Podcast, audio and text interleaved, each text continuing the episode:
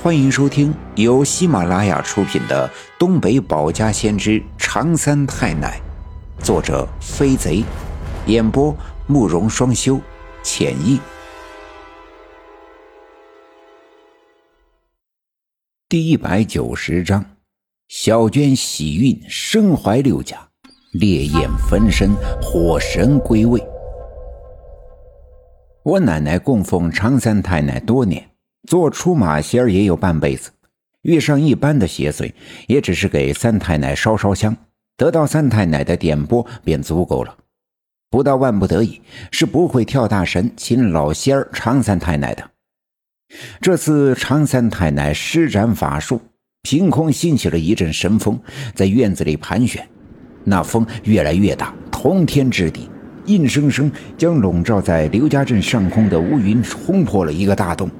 转瞬间，那条龙卷风腾空而起，好似一只勇猛的蟒蛇，大口地吞噬着滚滚的乌云。一开始，那乌云还与它搏斗抗衡，它们交织纠缠在一起。不过很快，乌云便不再是那龙卷风的对手，被龙卷风追赶得四散奔逃，翻过东面的小阴坡，不见了踪影。乌云散尽，终于露出久违的太阳。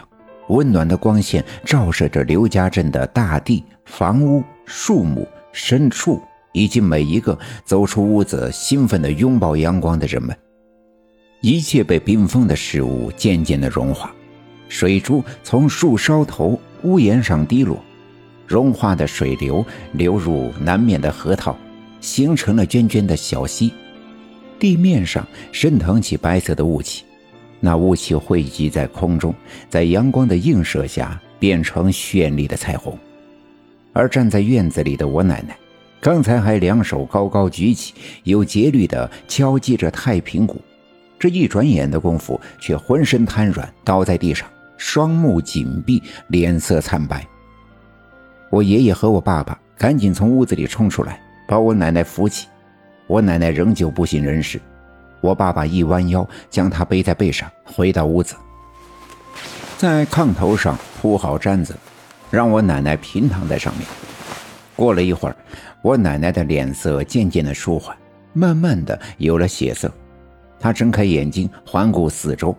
我爸爸见她醒来，伸手托住她的后背，扶着她坐起来。其实我爸爸知道，刚才一定是常三太奶上了身。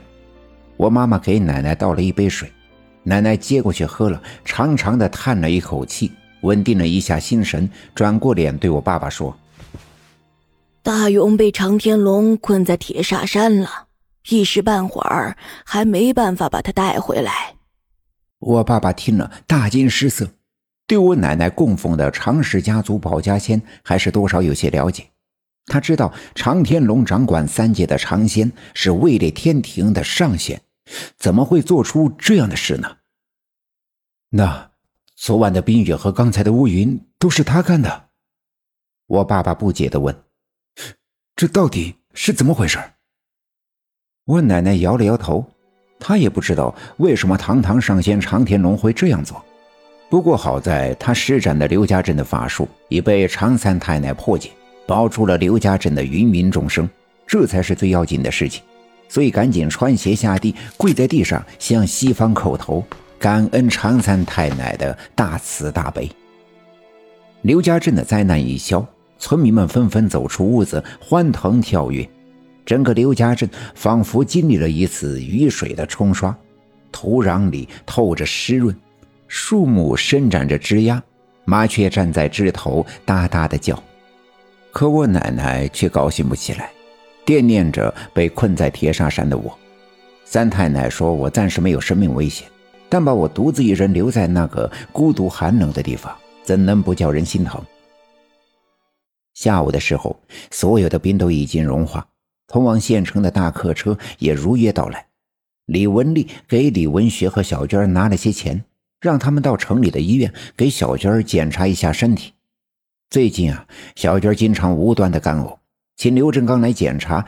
刘振刚摸了摸小娟的脉，说：“小娟好像是怀了孩子，让他们到县城的医院好好的做一次检查。”小娟怀孕不论对李文学和李文丽一家来说是天大的好消息，就算是那些了解内情的人们听了，也都为他们感到万分的欣喜。这是一对苦命的夫妻，他们都经历了太多的磨难。他们结婚之后，尽管也发生了几次离奇的事情，但最终也都化险为夷。现在小娟怀孕了，这正预示着他们的生活越来越好。人们纷纷感叹：“好人自有好报，苦尽自然甘来。”当一切都成为过去，刘家正恢复了正常的生活。除了我们家以外，没有人知道这场离奇的灾难是因何而起，又是怎样才结束。当然，东山小阴坡脚下的荒院子的地质工人也不知道，这一切都源于他们捉了那条两丈长的大蛇。外面是难得的好天气，他们便在冯达和陈俊生的带领下，继续开始了他们的地质勘探工作。